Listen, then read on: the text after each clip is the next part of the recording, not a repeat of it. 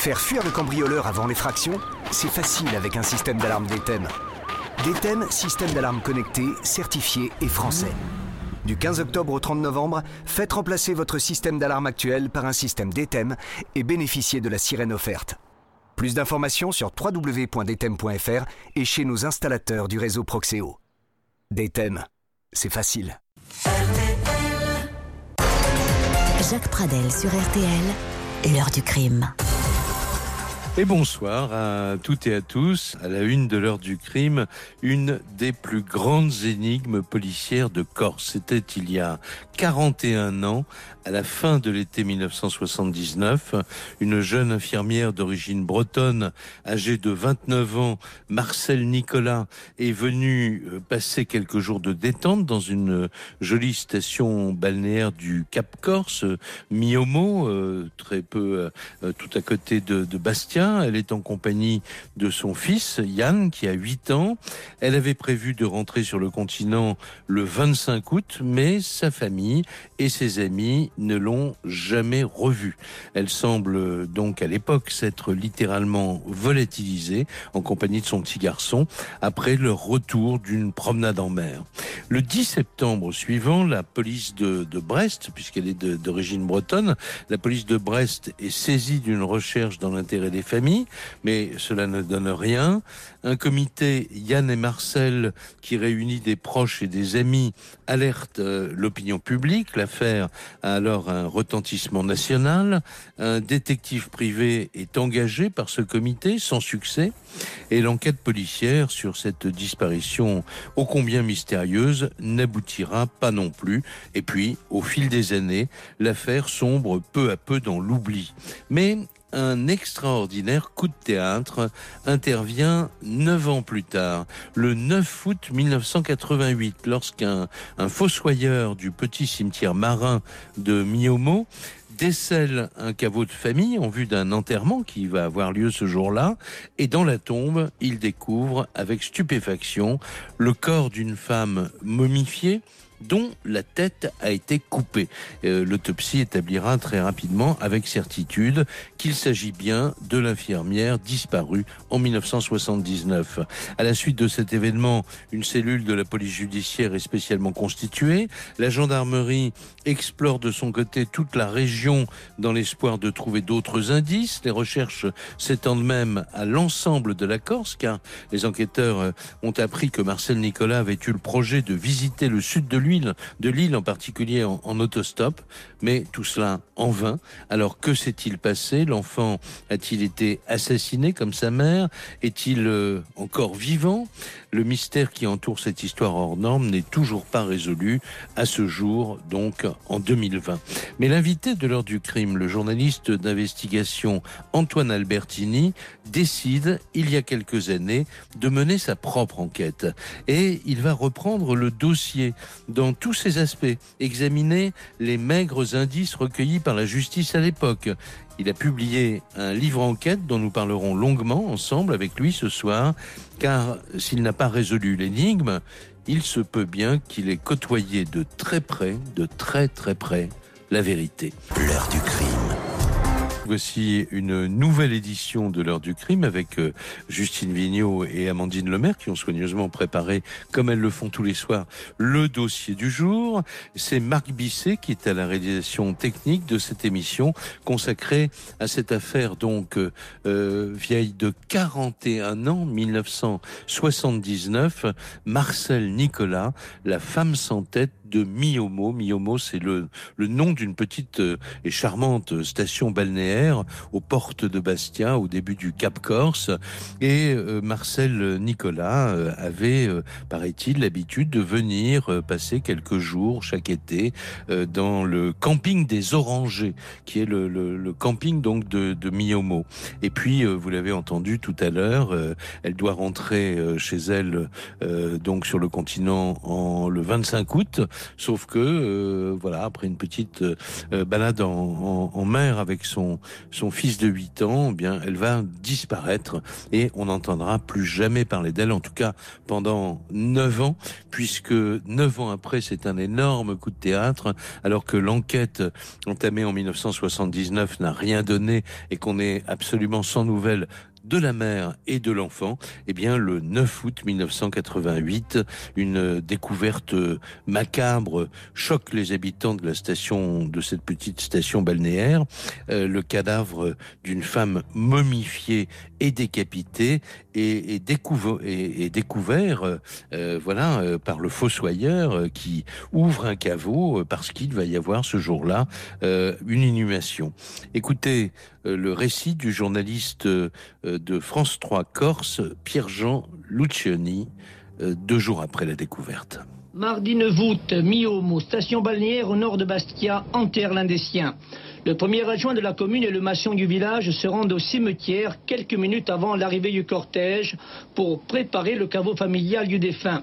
L'opération est simple, il suffit d'enlever une dalle qui protège l'alvéole destinée à recevoir le cercueil. L'un des deux témoins raconte. Et on a sorti la plaque, on a été surpris de voir un corps sans cercueil à l'intérieur. Alors comment se présentait euh, le cadavre que vous avez trouvé Le était quand même euh, momifié. Hein. Il y avait que les os et la peau, mais il y a une tête. Ouais. Et pas de tête Non, sans tête. Ouais. Les alvéoles qui sont vides, il n'y a pas d'inscription dessus. Vous voyez? Celle qui a le, le, corps à l'intérieur, il y a quand même des inscriptions. Mais quand même, la plaque est facile à sortir. Hein. Quelqu'un qui, qui a vu, faire ça, ils peuvent la sortir. Le scénario macabre imaginé par le ou les meurtriers se heurte à la logique des policiers qui enquêtent sur place depuis trois jours. Premier constat, l'auteur de ce crime devait connaître parfaitement les lieux, le cimetière étant situé à plus d'un kilomètre du village au bord de mer. Autre constat, la mise en scène pour dissimuler un cadavre gênant prouve que le meurtre était prémédité. Les enquêteurs pensent qu'il est difficile, voire impossible matériellement, d'improviser un tel scénario qui avait pour objectif d'empêcher l'identification de la victime. Ce crime a provoqué l'inquiétude d'une population qui s'interroge pour savoir si l'auteur de ce crime n'est pas tout simplement quelqu'un de la région, mais rien ne permet d'étayer une telle affirmation. La police judiciaire dispose de deux éléments la disparition d'une femme et de son fils d'un camping de Miome en août 1979, et puis la découverte d'une tête en état de décomposition sur le rivage en 1984. Ces deux éléments ont-ils un lien direct avec la victime de Miomo L'autopsie a été pratiquée ce matin au centre hospitalier de Bastia. De nombreux prélèvements ont été effectués sur le cadavre sans tête. Ils seront analysés par le laboratoire de la police scientifique de Marseille. Réponse peut-être dans quelques semaines avec le rapport d'autopsie qui sera remis par le médecin légiste au juge d'instruction chargé de cette bien mystérieuse affaire.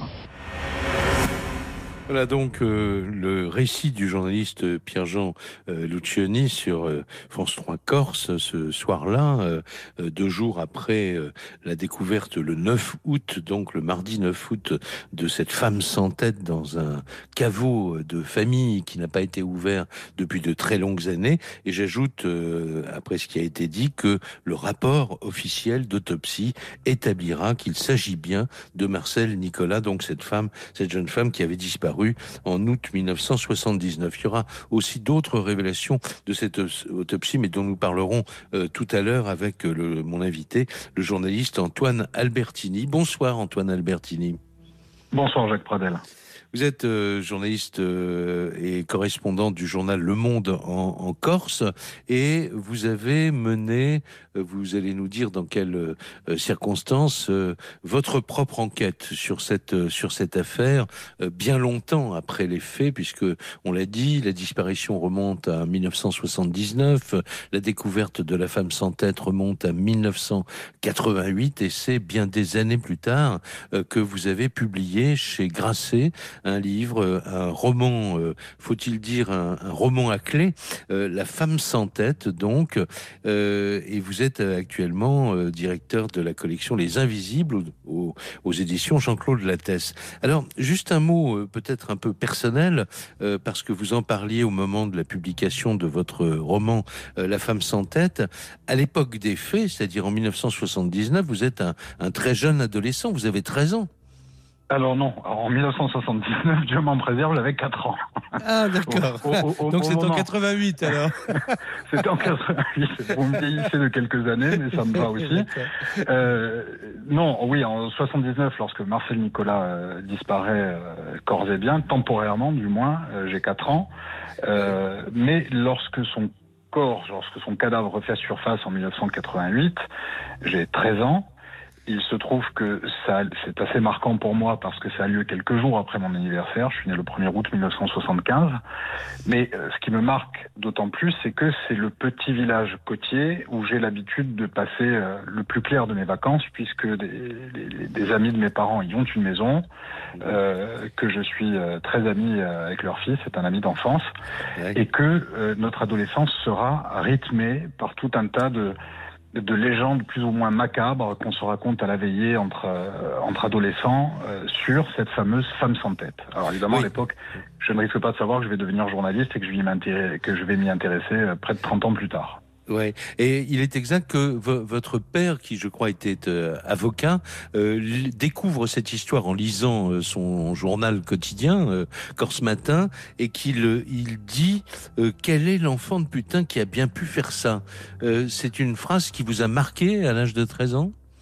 Oui, oui, parce que je revois parfaitement mon père euh, torse nu, on était en plein été dans, le, dans, la, dans la maison où nous habitions, euh, tenant euh, Corse Matin déployé entre, entre ses mains et euh, s'indigner complètement de ce, de, à, la, lecture de cet abominable fait divers. Et je dois dire que cette espèce d'indignation a, a, infusé en moi pendant des années et que, et que je la partage encore aujourd'hui. Et c'est je ne vais pas dire que c'est la seule raison, mais c'est une des raisons aussi, quand on est un adolescent, qu'on voit son père, qui est un homme fait, etc., être à ce point révolté par un, acte aussi abject, eh ben ça marque. Et probablement que quelque part dans un coin de ma tête, euh, j'ai conservé euh, le souvenir de cet épisode très précis, de ce moment très précis que je pourrais presque euh, peindre si j'avais un quelconque talent pictural.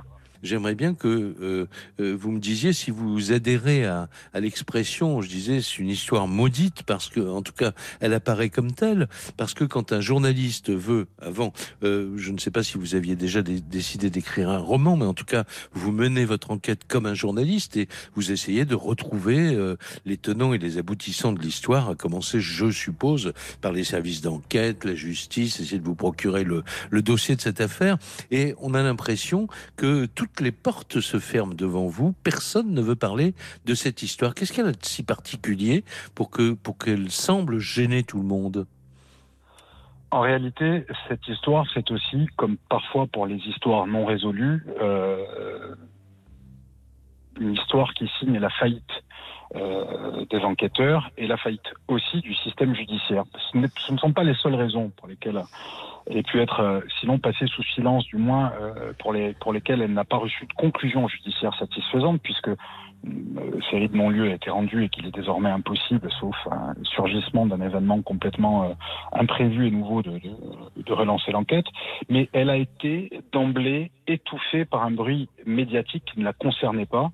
C'est-à-dire que le jour où l'on découvre le, le, cadavre sans tête de Marcel Nicolas, euh, D'abord, il y a l'affaire Céline Jourdan, qui au plan national, c'est une petite fille qui a été assassinée dans des conditions absolument abominables à la mode du Caire, dans les Alpes de Haute-Provence, le, 26 juillet 1988. Donc cette affaire occupe déjà tout l'espace médiatique. Et euh, deux jours après la découverte du, euh, du, cadavre de la femme sans tête, c'est au tour de l'affaire Pauline Lafont de surgir sur la, sur la scène ah médiatique.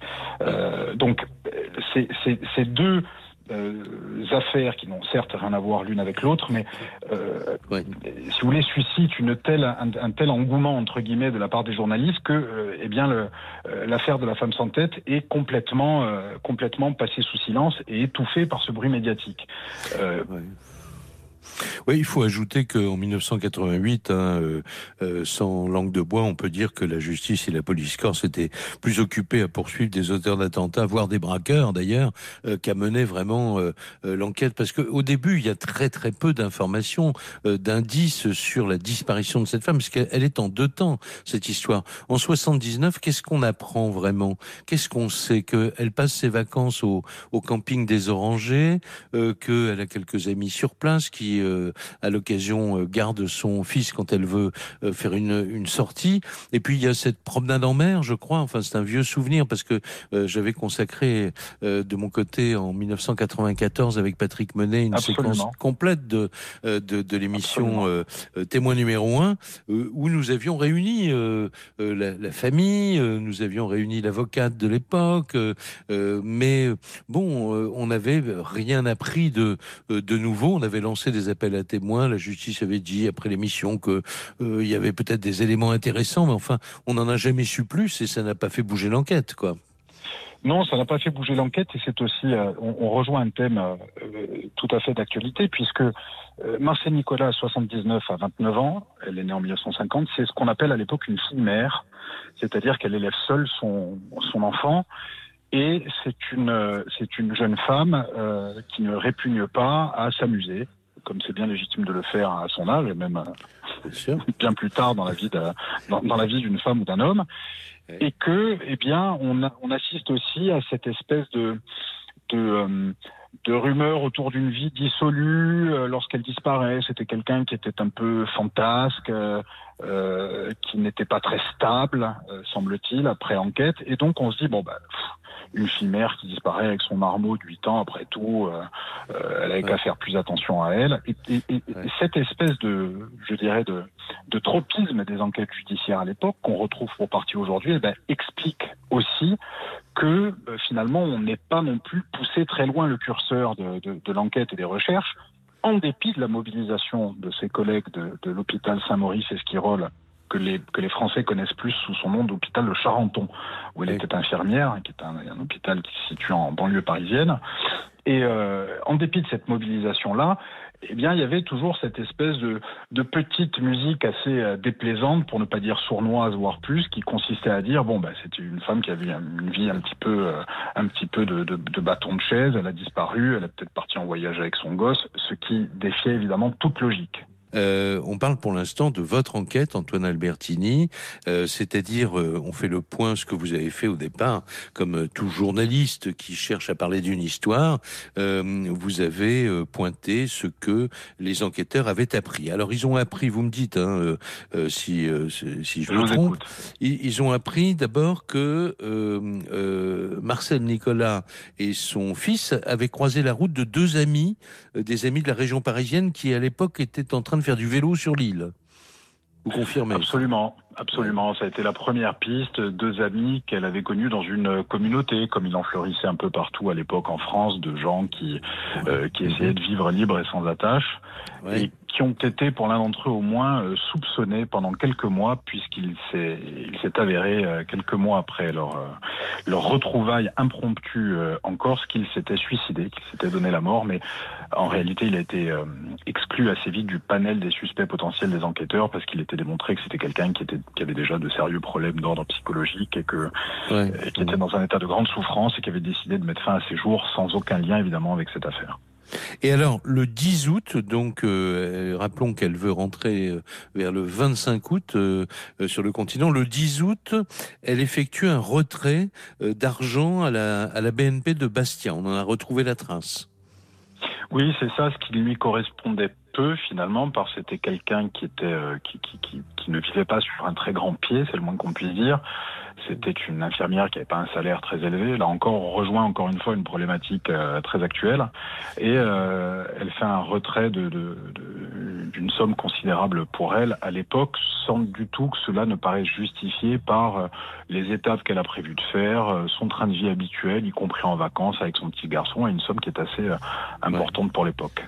Et puis alors, ben, on en revient à ce que je disais tout à l'heure, c'est-à-dire que le 26 août, au, lendemain de son départ programmé, elle est vue euh, vivante pour la dernière fois, certainement. Euh, elle se rend à l'hôtel de police de Bastia pour demander l'adresse d'un médecin et d'une pharmacie de garde. Absolument, elle est très agitée à ce moment-là, c'est vers la fin de la journée. Euh, l'hôtel de police n'était pas du tout dans la même configuration qu'aujourd'hui et sans doute aussi euh, les, policiers de l'époque, les gardiens de la paix n'étaient pas tout à fait dans les mêmes configurations mentales qu'aujourd'hui. Elle paraît très agitée, elle est très inquiète, très fébrile. Euh, on aurait dû comprendre à ce moment-là que c'est quelqu'un qui, qui n'osait peut-être pas demander de l'aide, mais qui était en proie à une grande détresse. Et on les conduit en lui donnant simplement l'adresse de la pharmacie de garde à laquelle elle se rend après avoir été visitée par un médecin dans une chambre d'hôtel que curieusement elle a louée alors qu'elle est censée résider euh, au camping Les Orangers à Millau, un hôtel du centre-ville. Et, et, son fils n'est pas présent. Aucun témoin ne la voit en compagnie de son garçon, donc de, de qui est âgé de 8 ans. Hein, voilà. Alors, donc euh, voilà, donc c'est très maigre, hein, évidemment, pour une enquête de, euh, de, de, de, police. Et puis, euh, rien ne va se passer donc pendant des années. Et vous, euh, quand, quand, vous cherchez à retrouver le dossier, il a disparu? Alors on m'a opposé un certain nombre de réponses qui, au bout de la troisième ou quatrième, qui différaient sensiblement des précédentes, euh, m'ont conduit à penser qu'on ne voulait pas que j'ai accès à ce dossier. C'est-à-dire qu'on a commencé par me dire qu'il avait été vraisemblablement perdu dans les dans les inondations des, des services. C'est pas c'est pas intentionnel quoi. C'est pas une disparition intentionnelle. Bah, à, à, ceci près qu'il n'y a jamais eu la moindre inondation. D'accord. Ce qui est quand même un petit peu curieux pour un dossier euh, noyé sous les eaux, euh, lorsqu'on sait que le palais de justice de Bastia, à ma connaissance, n'a pas connu de moindre épisode d'inondation qui aurait pu entraîner la disparition de, de, cartons d'archives entiers. Puis on me dit qu'il a été transféré aux archives départementales où il n'est pas, où il n'a par ailleurs aucune raison d'être. Euh, on me dit ensuite qu'on l'a retrouvé mais qu'il est vide. Et puis on finit par me, par me dire que euh, le dossier a disparu, mais au stupeur, on a, on a quand même réussi à en tirer un compte-rendu de synthèse de police judiciaire, tout en me précisant que on, ne peut pas m'y laisser avoir accès. Voilà. D'accord. Donc tous ces éléments bout à bout me, me conduisent à penser qu'on avait surtout pas trop envie que quelqu'un aille fouiller dans le dossier. Surtout que euh, après la découverte de la femme sans tête, donc de ce, ce corps momifié dans le cimetière marin de Miomo, il y a une autopsie et on va découvrir. Alors d'une part, euh, elle va être identifiée, on va savoir qu'il s'agit euh, sans conteste de Marcel Nicolas, mais on va découvrir qu'elle a été décapitée à l'aide d'une scie électrique. Absolument. Vous savez que dans ce type d'affaires, vous êtes bien placé pour le savoir, lorsqu'on a affaire à une... je suis navré de donner quelques détails macabres à l'antenne, mais lorsqu'on a affaire à une découpe euh, franche et nette, exercée un petit peu avec art, entre guillemets, les soupçons s'orientent systématiquement vers des hommes ou des femmes de l'art, des hommes, hein, la plupart du temps, faut bien dire, bouchers, médecins, chirurgiens, chasseurs, braconniers, euh, euh, ou des personnes qui disposent d'un outillage adéquat. Et là, manifestement, les, les, les, marques laissées, euh, notamment au niveau des vertèbres, laissent à penser qu'elle a été euh, proprement décapitée à l'aide d'une scie électrique. Voilà, et le reste de l'examen du corps euh, va montrer aussi qu'elle a été littéralement massacrée. On y reviendra certainement tout à l'heure. Elle a, de profondes euh, lésions. Euh, elle a été vraisemblablement battue à mort. alors, on va faire une, une, non pas une pause, mais une parenthèse, parce qu'on va écouter un autre document sonore. C'est un document. Je remercie d'ailleurs France 3 Corse de nous avoir donné ces documents à diffuser pour notamment pour les mission euh, de ce soir. Euh, là, nous sommes le 9 novembre 1989, c'est-à-dire que la découverte du corps sans tête a eu lieu en 88. Hein. Euh, donc là, on est le 9 novembre 1989 et euh, ben, on s'aperçoit que l'affaire a été relancée euh, puisque les enquêteurs entreprennent euh, brutalement à cette époque des fouilles nocturnes dans un bâtiment en ruine à l'entrée du camping des Orangers à Miomo et ils vont exhumer un certain nombre d'objets dont deux scies dont nous reparlerons dans un petit instant. Écoutons d'abord le reportage effectué sur place par une journaliste de l'antenne de France 3 Corse, Evelyne Pietri. La gendarmerie et la police ont formé une véritable équipe qui travaille d'arrache-pied sur le terrain depuis trois jours. Au total, plus de 30 hommes du SRPJ et de l'identité judiciaire de Bastia, des gendarmes volontaires, des plongeurs, des enquêteurs de la brigade de recherche, une assistance des gendarmes mobiles. De gros moyens donc sont mis en place pour mener lentement mais sûrement cette affaire d'homicide volontaire commis il y a dix ans. Les victimes, Marcel Nicolas et son fils Yann, âgé de 8 ans, avaient disparu en 79 du camping de Niom alors qu'ils étaient en vacances. Les recherches sur le terrain sont menées sur plusieurs fronts à proximité du camping, une maison abandonnée où tout est passé au peigne fin, une ancienne fonderie et ses canaux d'évacuation constitués d'une galerie longue de plusieurs mètres. C'est d'ailleurs ici que les enquêteurs ont découvert récemment des ossements dont on ignore pour l'instant l'origine puisqu'ils ont été soumis à expertise. D'autres indices sont également triés et expédiés pour analyse par le service d'identité judiciaire. Même si au niveau de l'instruction, l'on n'a fait ce matin aucune déclaration, l'on souhaite que les témoins se manifestent, même anonymement, pour faire aboutir l'enquête et identifier le coupable d'un acte qui fait encore frémir aujourd'hui les insulaires. Voilà, donc c'est le reportage d'Evelyne Pietri sur place dans le journal de France 3 Corse, euh, présenté euh, par Jacques Bastianesi, euh, qui suivait aussi cette, cette affaire, comme tous les journalistes en Corse d'ailleurs. Un mot pour dire que les ossements en question se sont révélés par la suite être des ossements d'origine animale. Jacques Pradel sur RTL.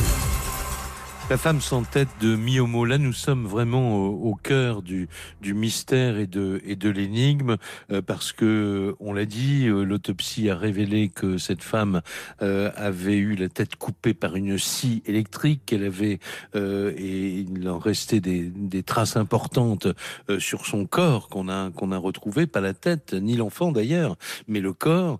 Donc, une sorte d'acharnement, de folie meurtrière dont elle aurait été victime. Et j'ajoute ajoute à cela, Antoine Albertini, euh, parce que maintenant on va émettre les, hypothèses et celles euh, évidemment que vous avez émises vous-même sur la base de, parce que l'enquête, euh, on en parle très rapidement ce soir, mais c'est des centaines de coups de téléphone, c'est plusieurs déplacements sur place. Enfin, vous avez fait un travail considérable sur cette sur cette affaire.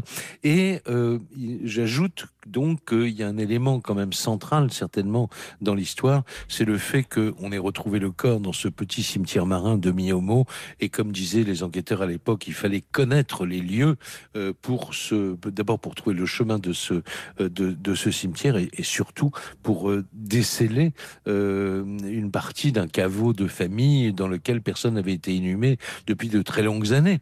alors voilà, je, je, vous ai donné tout tout ce qui m'est dans cette histoire. Maintenant, je compte sur vous pour essayer de nous trouver un fil. Euh, quel a été le fil de vos pensées? Alors le, fil de mes pensées, d'abord, il a été euh, dicté par le fait que à chaque fois que j'essayais d'avoir accès à un élément dans cette affaire, un témoignage, un, morceau de dossier, euh, je, me heurtais à un silence quasi total. Alors, une partie de ce silence, on va pas basculer dans le cliché sur l'omerta, qui par ailleurs est un vocable totalement inconnu de la langue corse, hein, c'est un mot sicilien, mais ce silence, il est d'abord dû au temps qui passe, évidemment. Euh, vous êtes bien placé pour savoir qu'à mesure que le temps progresse, eh bien, on a de moins en moins de chances de, de, de résoudre une affaire criminelle. Et là, en l'occurrence, c'est ce qui s'est passé, puisque euh, beaucoup d'enquêteurs, ont pris leur retraite, les magistrats qui avaient eu en charge l'affaire avaient été mutés euh, euh ailleurs, comme c'est la règle, que des simples témoins comme le, le, le fossoyeur qu'on a entendu dans la première archive sonore était décédé au moment et depuis et depuis longtemps au moment où j'ai entrepris mon, enquête. Par conséquent, je me heurtais à un véritable un véritable mur du silence et le fil de mes pensées était guidé par ça en fait. À partir du moment où vous savez bien où on interdit à un journaliste d'avoir accès à l'information, c'est le meilleur aiguillon possible pour l'encourager à, persévérer. Mais surtout c'était tous ces souvenirs de, mon adolescence qui, remontaient, tous ces frissons qu'on se donnait à la veillée les soirs d'été en se disant, euh, il paraît qu'on a vu la femme sans tête errer à la recherche de son petit garçon le long de la ligne droite de Miaume, où on l'a vu sur les rochers, euh, euh pensive, assise, qui attendait on, ne sait quoi. Et je, je, me suis dit qu'il y avait une profonde injustice dans tout ça, c'est-à-dire l'injustice d'une vie qui avait été ballottée parce que la victime avait une vie assez compliqué, euh, l'injustice de savoir que cette affaire ne serait jamais résolue, l'injustice aussi centrale, fondamentale, euh, qui, qui concerne un enfant qui disparaît, qui est, qui est, néantisé finalement, dont on n'a jamais retrouvé le corps, dont on n'a jamais su véritablement ce qu'il était advenu, même s'il y a peu de doutes quant au, quant, quant au destin qui a dû être le sien, c'est-à-dire euh, la mort. Ouais. cela dit, on peut remarquer euh, au passage qu'il y a très peu de meurtres d'enfants en Corse. Oui, ça fait pas partie du, du ça fait pas partie, euh, je dirais, des, des, des, des habitus criminels locaux. Il y en a, il y en a eu, mais euh, c'est sans commune mesure avec la proportion qu'on peut observer euh, en moyenne dans la plupart des, pays européens. Euh, en même temps, on a déjà fort à faire avec les assassinats liés au crime organisé. Si en plus on, s'en prend aux enfants, je crois que tout le monde sera noyé. Absolument. Alors, ce qu'on peut dire, c'est que tout a été fait de la part de l'auteur ou des auteurs euh, pour retarder au maximum euh, l'identification de cette de cette femme, euh, puisque et le fait qu'on ait coupé la tête. Alors, je ne sais pas, euh, le journaliste tout à l'heure, euh, Luciani disait, on a trouvé une, une, on avait trouvé, je crois, quelques mois avant, une tête quelque part, mais on n'a jamais. C'est ça, c'est ça, sur, sur sur la plage de la Vasine, qui est un ouais. qui est un sanctuaire marial ouais. situé au bord de mer à 3 ou 4 kilomètres, pas même d'ailleurs, 2 km et demi, 3 km au nord de Miaume, toujours dans le Cap Corse, mais il, il s'est révélé assez rapidement que ce crâne n'avait rien à voir avec cette histoire. C'était l'un des nombreux morceaux de corps humain qui sont rejetés euh, euh périodiquement sur n'importe quelle côte au monde par, la, par les flots. Ouais. Et l'enfant n'a jamais été retrouvé, jamais eu aucune piste euh, sur euh, ce qu'a pu devenir cet enfant à l'époque pas la moindre, si ce n'est qu'une rumeur tenace dans la région de Miaume voulait, parce que cette affaire a profondément choqué les gens, euh, voulait que pour tenter de se rassurer, je pense, euh, le, le, le, petit Yann ait été recueilli euh, par une famille qu'il avait élevé comme son propre enfant et que désormais il coulait des jours paisibles et heureux sans connaître l'histoire tragique de, de, sa famille. Ça tient pas debout. Un gosse de 8 ans a déjà des souvenirs. Un gosse de 8 ans peut pas surgir dans un village où tout le monde se connaît du jour au lendemain. Tout, tout, ça est cousu de fil blanc. Bien sûr. Donc on, en reste à, des questions, à des dizaines et des dizaines de questions. Est-ce que Marcel Nicolas s'est suicidé? Euh, Est-ce qu'elle a disparu volontairement? Euh, Est-ce qu'elle a fait une mauvaise rencontre? L'hypothèse, en tout cas, euh, de, la mauvaise rencontre ne correspond pas à la minutie avec laquelle apparemment son assassinat, il faut bien dire les choses comme comme elles se présentent, a été pensé et Est-ce qu'elle a été témoin, un témoin gênant? Est-ce que, euh, bref, on ne peut que poser des questions. On n'a aucune réponse vous de ce côté-là.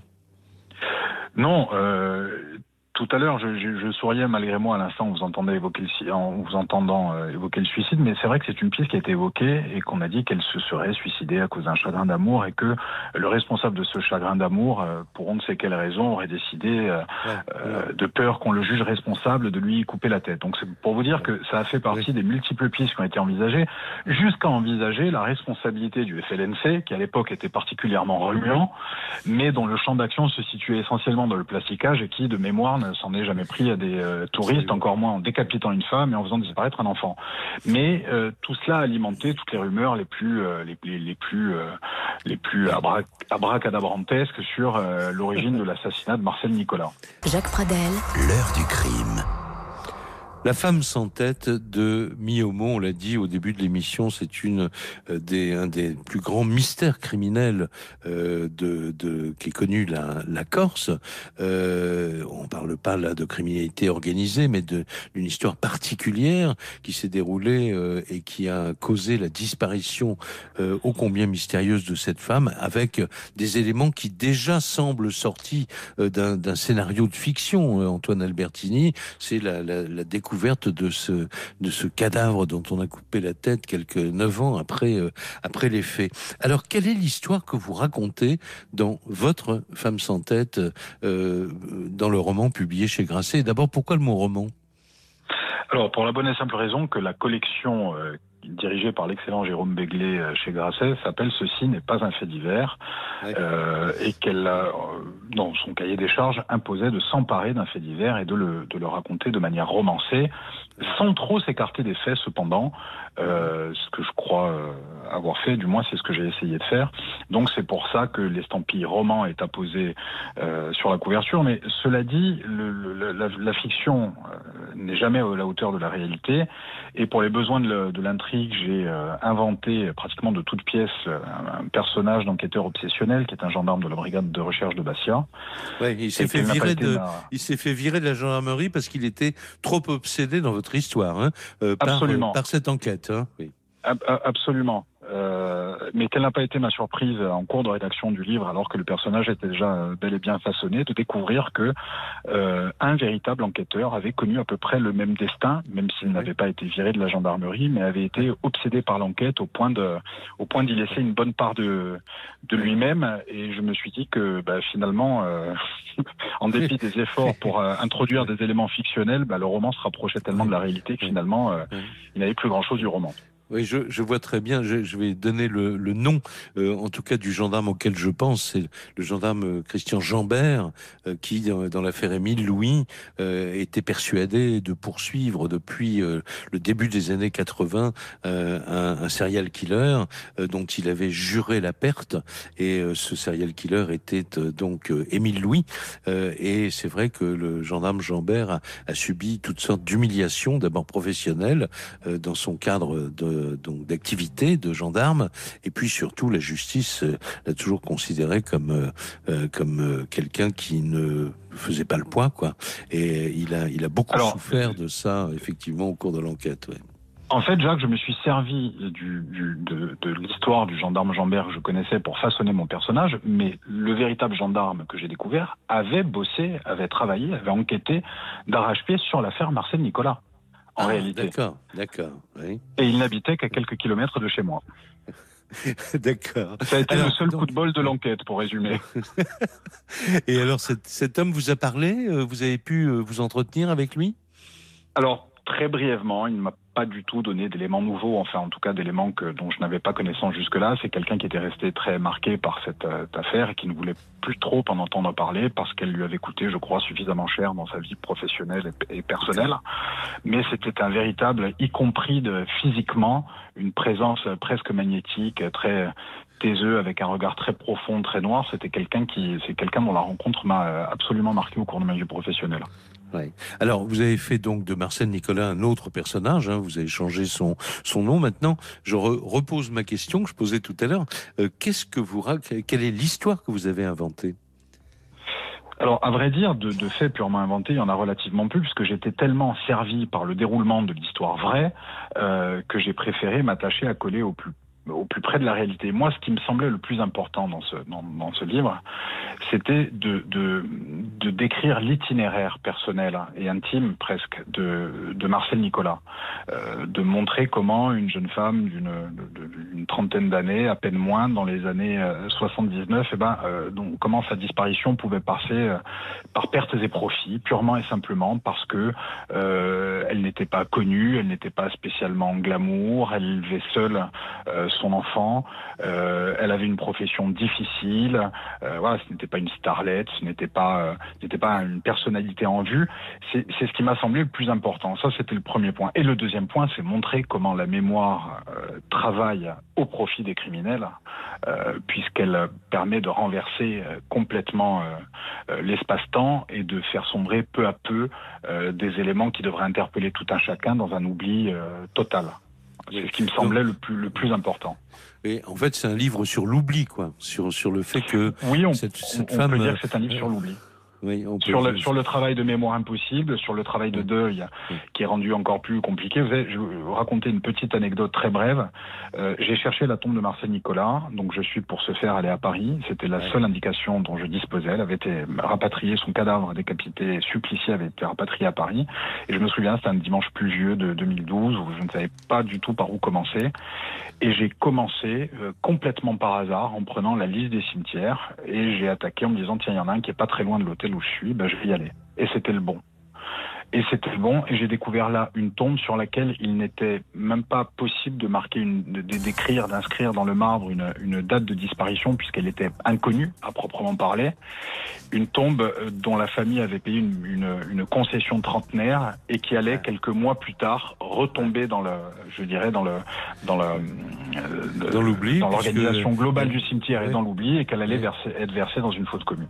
Voilà. Ouais. Donc, voilà, donc pour dire que jusqu'aux traces mortuaires de Marcel Nicolas euh, ont pu être effacées par le temps, ce qui est terrible. Ce qui est terrible. Et on peut dire d'une certaine manière que vous aussi, en tant qu'enquêteur d'abord, puis romancier, euh, vous êtes aussi, vous continuez à être habité par cette affaire, quoi. Oui, moi j'ai vécu cinq ans avec cette affaire pratiquement euh, jour et nuit. J'enquiquinais tous mes amis en me parlant que de ça. Euh, je, je n'étais plus invité euh, aux anniversaires.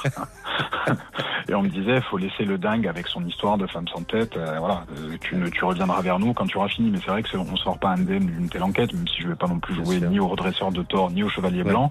Mais c'est, c'est, tu sais, ce sont des enquêtes de longue haleine. Les journalistes le savent, qui sont compliquées à mener et qui sont pas très gratifiantes. Voilà, je recommande à tous ceux qui vous ont entendu ce soir d'aller juger par eux-mêmes, de lire ce livre, donc euh, euh, La femme sans tête, paru aux éditions euh, Grasset. Et puis, comme on dit souvent dans ce genre de, de configuration, de mystère, de cold case, bah, peut-être quelqu'un détient-il la vérité tout entière ou une partie de la vérité. Et peut-être un jour, cette personne ou ces personnes seront-elles amenées à donner des pistes euh, et peut-être la vérité pourra-t-elle un jour émerger. On n'y croit pas trop, mais on l'espère, comme on dit. Je vous remercie beaucoup, euh, Antoine Albertini. Merci infiniment. Et l'émission est maintenant terminée.